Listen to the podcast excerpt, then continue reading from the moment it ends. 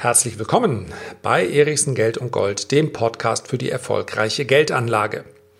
Normalerweise läuft es an der Börse ja relativ einfach ab. Ich kaufe eine Aktie und anschließend profitiere ich von regelmäßigen Dividendenzahlungen und oder von Kurssteigerungen in der Aktie. Es gibt allerdings auch die sogenannten Shortseller oder auch Leerverkäufer, die machen es genau andersherum. Die verkaufen also zuerst die Aktie, wie man das macht, das werden wir gleich besprechen, und kauft sie dann später günstiger zurück, profitiert also von fallenden Kursen. Und eine dieser Shortsellerinnen, die hat es schon zu etwas Berühmtheit gebracht, denn mit unter 30 Jahren gehört sie zu den bekanntesten Hedgefondsmanagerinnen der USA. Ein Blick auf diese junge Dame ist deshalb so interessant, weil sie beispielsweise auch den DAX-Wert Wirecard, der ja zuletzt häufig in den Schlagzeilen war, auf der Verkaufsliste stehen hat. Müssen wir uns unbedingt anschauen. Bevor es losgeht, möchte ich über ein kleines zusätzliches und selbstverständlich kostenloses Angebot von mir berichten. Ich habe in den letzten Wochen mehrfach über Wirecard gesprochen, über Tesla gesprochen. Die Wirecard-Aktie beispielsweise, zu der habe ich mich gemeldet, rund 45 Minuten nachdem die Financial Times die letzte Short-Attacke geritten hat, bevor also die Financial Times die Notierungen deutlich unter Druck gesetzt hat. In der letzten Woche ging es dann beispielsweise um Virgin Galactic. Das ist das Unternehmen von Richard Branson, welches den Weltraumtourismus hoffähig machen möchte. Aktuell kostet es noch eine Viertelmillion, aber schon in wenigen Jahren werden es nur noch 50.000 Dollar sein. Und das Interessante daran war, dass es beinahe absehbar erschien, ja, dass der Börsengang ein Erfolg sein würde. So habe ich es zumindest angenommen vor rund zehn Tagen. Und so ist es dann auch tatsächlich gekommen. Solche kurzfristigen Angebote, die kann ich einfach nicht über so einen Podcast darstellen, der zu einer festen Zeit jede Woche kommt. Ja, ich hoffe doch, dass in den vergangenen Wochen und Monaten klar geworden ist, ja, dass die Inhalte durchaus wichtig sein können für die Geldanlage aber Aktualität, das ist etwas, was eine andere Plattform bieten kann, die ich tatsächlich selber erst für mich entdeckt habe. Ich war kein Instagrammer. Ich dachte, das ist was für ja, junge Mädchen, die ihren Modeschmuck vorstellen oder Schminke oder äh, etwas ältere Herren, aber auch noch jung gebliebene, die meinen, uns zeigen zu müssen, wie ihre frisierten Autos aussehen. Weit gefehlt. Ich habe Instagram unterschätzt. Natürlich gibt es das, was ich gerade besprochen habe, dort auch, aber ich kann dort sehr, sehr schnell reagieren mit sogenannten Live Stories. Ich habe es schon gesagt, mittlerweile schon fast 5000 äh, Menschen, die mir auf Instagram folgen innerhalb von äh, wenigen Wochen. Und ich hoffe mal, das Wachstum kommt daher, dass Sie doch mit den Informationen, die ich da praktisch jeden Tag liefere, doch etwas anfangen konnten. Wenn du dir das mal anschauen möchtest, ja, hier in der Beschreibung des Podcasts unten, da siehst du den Direktlink. Es ist wirklich einfach und ja, ich weiß, ich hatte auch eine gewisse Hemmschwelle, aber es funktioniert und es ist vor allen Dingen auch wirklich ein Mehrwert, den du da erzielen kannst, wenn du da reinhörst. So, jetzt blicken wir aber auf das Short-Selling, auf die Leerverkäufe. Und zuerst mal möchte ich besprechen, wie das Ganze technisch funktionieren kann. Nur ganz, ganz kurz, denn ja, es soll hier nicht um eine genaue Anleitung gehen. Es gibt verschiedene Wege. Der einfachste Weg, beziehungsweise derjenige, der am einfachsten nachzuvollziehen ist, ist schlicht der Verkauf der Aktie. Nun denkt man sich natürlich, ich kann doch nichts verkaufen, was ich nicht vorher besessen habe. Und das ist tatsächlich auch mit Aktien so. Aber es gibt sogenannte Aktienleihen. Das klingt genauso, wie es sich anhört, umgekehrt. Das heißt also, ich gehe an meinen äh, Broker, nicht alle Broker bieten das an, an meine Bank, an meine depotführende Bank und sage, ich möchte eine Aktie verkaufen, ich möchte dazu vorher eine Aktienleihe starten. Dann schaut sich die Bank, der Broker um, das geschieht teilweise auch online und einfach im Hintergrund, fragt nach bei Fonds und so weiter, haben wir die Aktien, was kostet es, diese Aktien zu leihen? Und dann leiht man diese Aktien. Dafür bezahlt man eine gewisse Gebühr. Je kleiner die, der Wert, also je weiter ich in den Bereich der Nebenwerte gehe, desto höher ist diese Gebühr. Die Leihgebühren für eine DAX-Aktie liegen unter 3, 4 Prozent im Jahr. Das ist also durchaus überschaubar. Aber sicher, auch diese Leihgebühr muss erst verdient sein. Und dann bekommt man diese Aktien quasi geliefert, hat sie dann also im Depot, ohne dass man sie vorher gekauft hat. Und dann verkauft man die Aktien und hat dann eine Short-Position eröffnet. Das Ziel ist natürlich dann zu günstigeren Kursen wieder zurückzukaufen. Es gibt auch noch andere Möglichkeiten, wie ich auf fallende Kurse setzen kann mit Short-ETFs, mit äh, Zertifikaten, mit Optionsscheinen. Es gibt verschiedene Optionen und Optionsstrategien, mit, das, mit denen das möglich ist. Ich möchte da nicht zu sehr ins Detail gehen. Das ist alles im Bereich der Spekulation zu verordnen. Das muss man ganz klar sagen. Und jeder Shortseller jeder Leerverkäufer, Verkäufer, das sagt im Übrigen auch die junge Dame, über die wir gleich sprechen werden, die, äh, der muss damit leben, dass er schon mal einen mathematischen Nachteil hat gegenüber denjenigen, die auf steigende Kurse setzen. Ganz einfach deshalb, weil eine Aktie, ja, theoretisch von dem Wert, wo ich sie verkauft habe, bis auf Null fallen kann. Das heißt also, ich kann maximal 100% Gewinn machen. Aber auf der anderen Seite kann eine Aktie sich natürlich vervielfachen, also weitaus mehr als 100 Prozent bringen, wenn ich sie gekauft habe. Man nennt das im Übrigen diese beiden Vorgänge an der Börse einmal Short, das heißt ich setze auf fallende Kurse und einmal Long, das heißt ich setze auf steigende Kurse. In den letzten Wochen bekannt geworden ist dieser Begriff des Short Selling, des Leerverkaufens Insbesondere deshalb, weil die Wirecard-Aktie, mittlerweile ja ein DAX-Mitglied, sich scheinbaren Short-Attacken ausgesetzt äh, sah. Scheinbare Short-Attacken deshalb, weil das eine Interpretation ist, vermutlich von vielen enttäuschten Wirecard-Aktionären. Tatsächlich ist die Wirecard-Aktie nämlich deshalb unter Druck geraten, weil die Financial Times schwere Vorwürfe, es geht da um äh, bilanzielle Ungereimtheiten, erhoben hat. Also, dann ist man natürlich schnell zur Hand und sagt, das ist eine Short-Attacke. Der Gedanke dahinter ist, ein Journalist, jemand, der diesen Artikel geschrieben hat, steckt möglicherweise mit einem unbekannten Dritten unter einer Decke. Der eröffnet also eine solche Short-Position. Dann kommt dieser Artikel, die Aktie fällt. Und dann wird der Short mit Gewinn geschlossen. Tja, und dann machen vielleicht der Redakteur, der, der Autor dieses Artikels und der unbekannte Dritte gemeinsame Sache. Aus meiner Sicht ist das ganz klar in den Bereich der Verschwörungstheorien zu verordnen. Es erscheint mir sehr, sehr unwahrscheinlich, dass jemand die kriminelle Energie und gleichzeitig auch noch die, wie sagt man so schön, Chutzpe besitzt, mitten im Licht der Öffentlichkeit so etwas abzuziehen. Denn selbstverständlich haben wir so eine Aufsichtsorganisation wie die BaFin, die ganz genau darauf schaut und die im Übrigen auch schon solche Verfahren eröffnet hat, um zu prüfen, was da im Hintergrund passiert. Bisher gab es da noch keine Aussagen zu.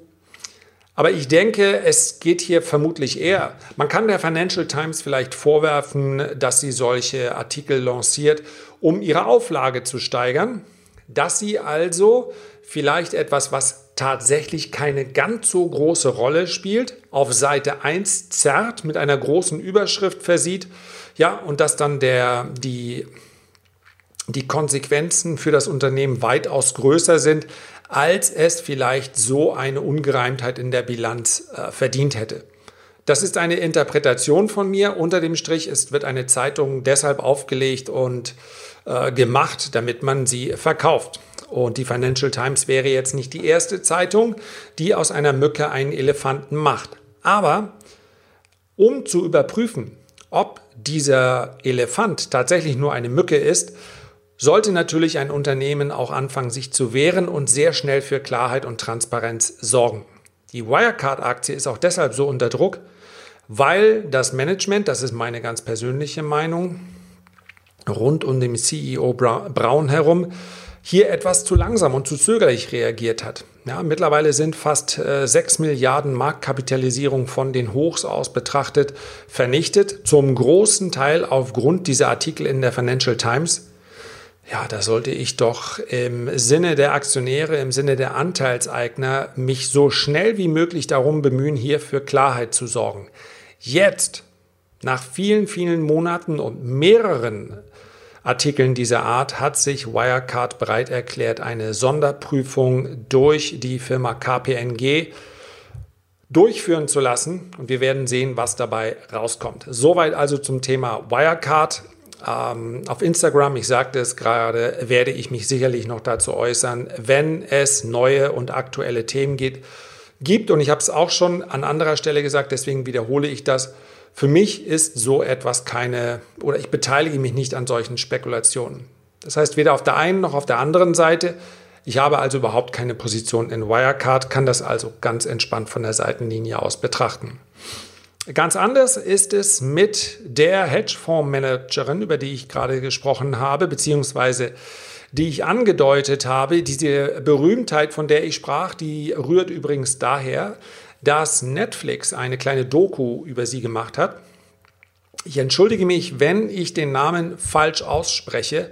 Fahmi Qadir, sie geboren ist sie in Bangladesch und ist ja innerhalb von kürzester Zeit eine hat sich einen wirklichen Namen gemacht in der Branche und das kam weder durch Wirecard noch durch Tesla. Ja, bei beiden Aktien ist sie short, vermutlich bei Wirecard im Gewinn. Ich habe keinen Einblick in ihre Hedgefondsbestände. Bei Tesla muss man das anzweifeln, denn bei Tesla hat es in der letzten Woche, und auch da sieht man gleich, was für ein riskantes Geschäft das ist, einen kleinen Short Squeeze gegeben. Ja, Short man kann messen, man kann sehen, man kann ablesen, wie viele Aktien, die so im Umlauf sind, sind denn short. Und bei Tesla waren das phasenweise bis zu 30 Prozent, sogar knapp darüber. Das heißt also, jede dritte Aktie war leer verkauft. Das ist kein Problem, wenn die Kurse fallen. Wenn dann aber über Nacht ein Ereignis stattfindet, was dafür sorgt, dass die Aktie, dass das Unternehmen positiv überrascht, dann werden natürlich auch die Shortseller alle auf dem falschen Fuß erwischt. Tja, und ein Teil der Shortseller bekommt dann kalte Füße und kauft die Aktien zurück. Weil das dann wiederum für zusätzlichen Kaufdruck sorgt, kommen weitere Shortseller unter Druck und, und, und. Selbst eine kleine Nachricht kann dann dazu führen, dass eine Aktie geradezu im Kurs explodiert. Und das ist, ich rufe mal hier im Hintergrund den Chart von Tesla auf, Genau das ist passiert, weil Tesla ganz ordentliche Quartalszahlen geliefert hat.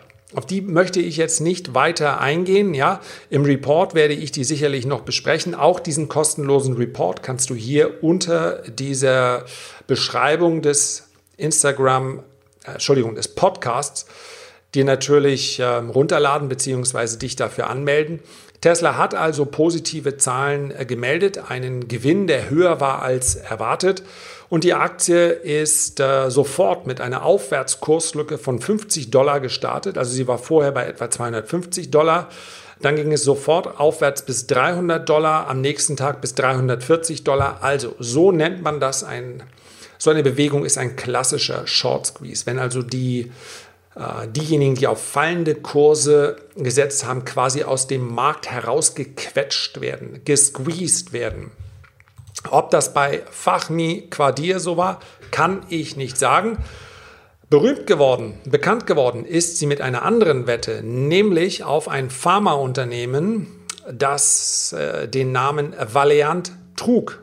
Heute heißt es Bausch Health. Entscheidend ist eigentlich nur, dass dieses Unternehmen im Hoch bei über 250 Dollar war. Es gab sehr prominente Hedgefonds, die auf steigende Kurse gesetzt haben und das auch öffentlich, was dann in der Regel zu weiterem Kaufdruck führt. Ja, und dann dauerte es nur wenige Monate und die Aktie hat über 90 Prozent an Wert verloren. Das ist insofern interessant, als das Fachmi Quadir sagt, darum geht es ihr eigentlich. Natürlich verdient man dann mit so einer Aktion auch Geld. Aber aus Ihrer Sicht ist es ein, ja, ein Aufgabengebiet des Shortsellers, des Leerverkäufers, andere Menschen vor solchen Verlusten durch überbewährte Aktien ja, zu, zu schützen. Sie sagt also, der Hedgefonds hat seinen Fokus darauf, Konzerne im Hinblick auf Betrügereien oder Bilanzierungsschwachstellen zu identifizieren, dann zu schauen, gibt es deutliches Abwärtspotenzial. Und das bedeutet, dass nachdem dann diese Position, diese Short-Position eingegangen wurde, geht man damit auch an die Öffentlichkeit. Daran stören sich viele Leute und ich werde hier jetzt keine Einschätzung vornehmen. Das überlasse ich einfach mal dir.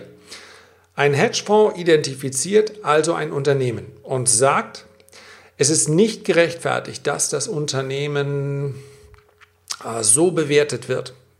Entweder weil es tatsächlich Betrügereien gibt, Enron, größter Bilanzskandal in der Geschichte, ähm, vermutlich, zumindest in der amerikanischen Geschichte, wurde aufgedeckt durch einen Shortseller. Wenn also so, et, so, ein, so etwas der Fall ist, und dann kommt ein Fonds, tätigt einen Leerverkauf, baut eine Short-Position auf und geht dann an die Öffentlichkeit, um seine Erkenntnisse, seine Thesen mit den anderen zu teilen, gibt also damit allen anderen, vielen anderen Aktionären auch die Möglichkeit, sich von den Anteilen zu trennen, verdient aber natürlich auch an fallenden Kursen. Ist das moralisch oder ist das unmoralisch? Ist das nur Geld verdienen oder wird damit auf der anderen Seite auch der Aktionär vielleicht vor größeren Schäden bewahrt? Bewahrt, ja, das kann man, das kann man tatsächlich von beiden Seiten aus betrachten. Ich denke, dass auf fallende Kurse zu setzen erst einmal etwas ist, was an der Börse schon lange, lange möglich ist und aus meiner Sicht auch völlig in Ordnung. Und zwar genau so lange, bis, bis es eben äh, in eine Richtung geht, die glasklar als, äh, ja, als kriminell bezeichnet werden muss. Dann, denn auch das passiert. Selbstverständlich. Dass also falsche Fakten, falsche Tatsachen in den Raum gestellt werden von sogenannten Shortsellern, um die Aktie unter Druck zu bringen. Das Schwierige daran ist, den Vorsatz zu erkennen. Das heißt also, wenn ein Gericht sich damit beschäftigt, seine Meinung darf jeder äußern. Und wenn jemand eingeladen wird bei CNN und sagt, ich glaube, das Unternehmen ist weniger wert und die Aktie fällt darauf hin, dann ist das eben noch keine Straftat. Wenn er allerdings Behauptungen aufstellt, die nachweislich unwahr sind, dann ist es eine Straftat. Das gilt im Übrigen in die andere Richtung genauso und das ist eine Richtung, die sehr, sehr viel häufiger im Bereich der ja, Privatanleger Anwendung findet, sogenannte, ich nenne sie mal Puschereien. Ich möchte dir ganz konkret sagen, wenn du unaufgefordert irgendeinen Newsletter, irgendeinen scheinbar seriösen Aktienbrief äh, bekommst und dort wird eine Aktie promoted, gesponsert, von der du noch nie gehört hast und die, das lässt sich ja relativ leicht überprüfen, auch eine marginale Größe nur hat. Oft geht es da um kleine Werte, die haben gerade mal eine Marktkapitalisierung von wenigen hunderttausend Euro bis hin zu fünf Millionen Euro. Und wenn so ein Unternehmen dann in blumigen Worten beschrieben wird, und in Aussicht gestellt wird, aus diesem äh, kleinen Unternehmen könnte sehr schnell ein Milliardenunternehmen werden, weil ja, entweder die Goldmine ähm, noch unentdeckt ist, man muss nur noch den Spaten in den Boden hauen und dann geht es los. Wenn der Wirkstoff noch unentdeckt ist, wenn die Technologie noch unentdeckt ist und das alles steht dann natürlich immer kurz bevor. All solche Geschichten, ja, da wäre ich sehr, sehr skeptisch und du kannst ganz konkret im Disclaimer schauen, ob dieses Unternehmen welches hier die Aktie promotet, an dem Unternehmen beteiligt ist, beziehungsweise sogar Aktien bekommen hat, um diese Analyse in dieser Art darzustellen. Das ist noch keine Straftat, solange das Unternehmen angibt, dass es also im Auftrag handelt oder in Aktien bezahlt wird. Aber darauf bitte nicht reinfallen. Das sind sehr marktenge Werte, die steigen dann oft aufgrund dieser Aktion schnell im Wert, aber sie verlieren auch genauso schnell wieder Wert äh, das möchte ich nicht verallgemeinern. In der Vergangenheit war es allerdings oft so, dass diese Unternehmen entweder eine kanadische oder eine Schweizer Eisin hatten. Das liegt damit zu, hängt damit zusammen, äh, dass die Börsengänge dort relativ einfach gestaltet werden können. Also, wenn dich jemand anruft und dir eine Aktie empfiehlt oder sagt, du könntest diese Aktie jetzt zum Vorzugspreis kaufen, dann leg einfach auf. Ein großes, seriöses Unternehmen würde niemals auf die Idee kommen, in irgendeiner Art und Weise seinen Kurs auf diese Art und Weise zu pflegen. Also, es gibt schwarze Schafe sowohl auf der einen Seite als auch auf der anderen Seite. Short Selling ist etwas, was für mich in Ordnung ist. Auf fallende Kurse zu setzen ist im Bereich der äh, Spekulation ganz sicher anzusiedeln, aber nichts, was per se verwerflich ähm, als verwerflich angesehen kann. Ja, wenn wir sprechen hier immerhin davon, die Aktie fällt ja nicht einfach, so eine Aktie wie Wirecard weil irgendjemand etwas Negatives über die Aktie sagt. Praktisch jeden Tag äußert sich irgendwo ein Analyst we, äh, wenig positiv zu einem Wert. Dann gibt es mal eine kleine Schwankung von einem Prozent oder zwei Prozent nach unten. Wenn aber 6 Milliarden an Marktkapitalisierung bei einem Gesamtwert von aktuell noch rund 13 Milliarden verloren gehen, dann sind das schon reichlich große Adressen, die dort auch verkauft haben müssen. Und die werden vermutlich schon sich ihre Gedanken machen. Ja?